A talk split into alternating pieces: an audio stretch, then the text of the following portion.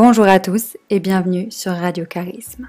Aujourd'hui, nous allons voir ensemble pourquoi vous devez absolument devenir votre propre coach. Ce que vous devez comprendre, c'est que personne sera là pour vous forcer à avancer dans les moments où vous aurez envie d'abandonner.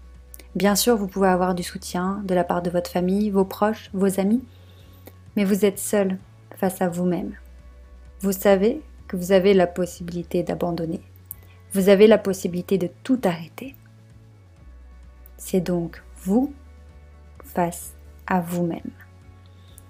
Si vous n'avez pas cette petite voix de coach positive et motivante dans votre tête, alors les moments où vous serez seul, les moments où il n'y aura personne pour vous botter les fesses ou personne pour vous consoler et vous réconforter, alors vous risquez de sombrer dans la peur, la déprime, de la tristesse, la frustration. Vraiment, il y a énormément d'émotions négatives qui peuvent vous submerger. Si vous comptez seulement sur les autres pour vous remettre en selle, pour repartir, retrouver de l'énergie et de la motivation, il y a forcément des moments où vous allez sombrer. Alors dès aujourd'hui, je vous invite vraiment à devenir votre propre coach. Motivez-vous, parlez-vous à vous-même. Vous avez peut-être vu euh, cette illustration de Jim Carrey qui dit euh, Si vous me voyez parler tout seul, c'est que je fais une réunion avec moi-même. C'est exactement ça qu'il faut faire. Si vous voulez avancer, vous savez qu'il y aura forcément des moments où vous aurez envie de tout arrêter. Des moments où vous allez baisser les bras, vous aurez envie d'abandonner parce que c'est trop dur, c'est trop long, c'est trop fatigant, vous en pouvez plus. Mais dans ces moments-là, s'il n'y a personne pour vous aider, vous devez vous aider vous-même. On parle beaucoup de l'amour de soi, de s'aimer soi-même, mais je pense qu'on ne parle pas assez de s'aider soi-même. On doit en même temps être indulgent avec soi-même, parce qu'on n'est pas des machines, on est des êtres humains avec des émotions. Donc être indulgent dans nos échecs, nos ralentissements, nos doutes, etc. Parce qu'on ne peut pas toujours être trop dur, sinon on n'avance pas.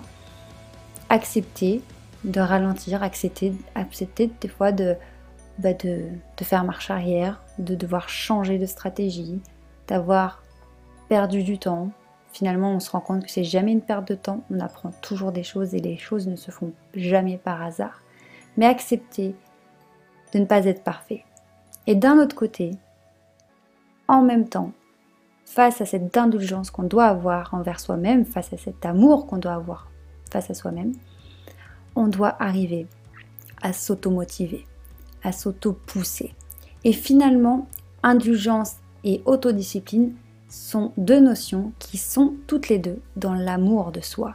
Parce que je vais être indulgent avec moi-même quand j'ai un échec, parce que je m'aime et que je me respecte et je sais que ça peut arriver, ça fait partie du chemin.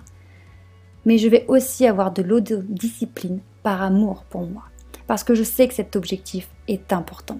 Je sais que réussir cette tâche, je sais que finir dans les délais, peu importe ce que j'ai à faire, ça me tient à cœur. Et parce que j'ai de l'amour pour moi, je vais me pousser, me motiver, m'autodiscipliner à faire les choses. Parce que je veux réussir, parce que j'ai ce respect pour moi. Donc, vous comprenez dans ce podcast que je ne veux, pas, veux pas dire qu'on est seul face à soi-même et qu'il n'y aura jamais personne pour nous aider. C'est pas vrai. Vous pouvez avoir la, chance de. Vous pouvez vous construire un cercle proche, solide. Si c'est pas le cas pour l'instant dans votre vie, vous pouvez aller chercher ça. Vous pouvez aller créer ces relations fortes, puissantes, profondes. Mais chacun a ses propres objectifs, chacun a ses propres états émotionnels. Et on ne peut pas demander aux autres d'être toujours en fusion avec nous, d'être toujours de notre côté, toujours disponible, disposé à, nous aider, à nous remonter le moral et à nous, à nous pousser.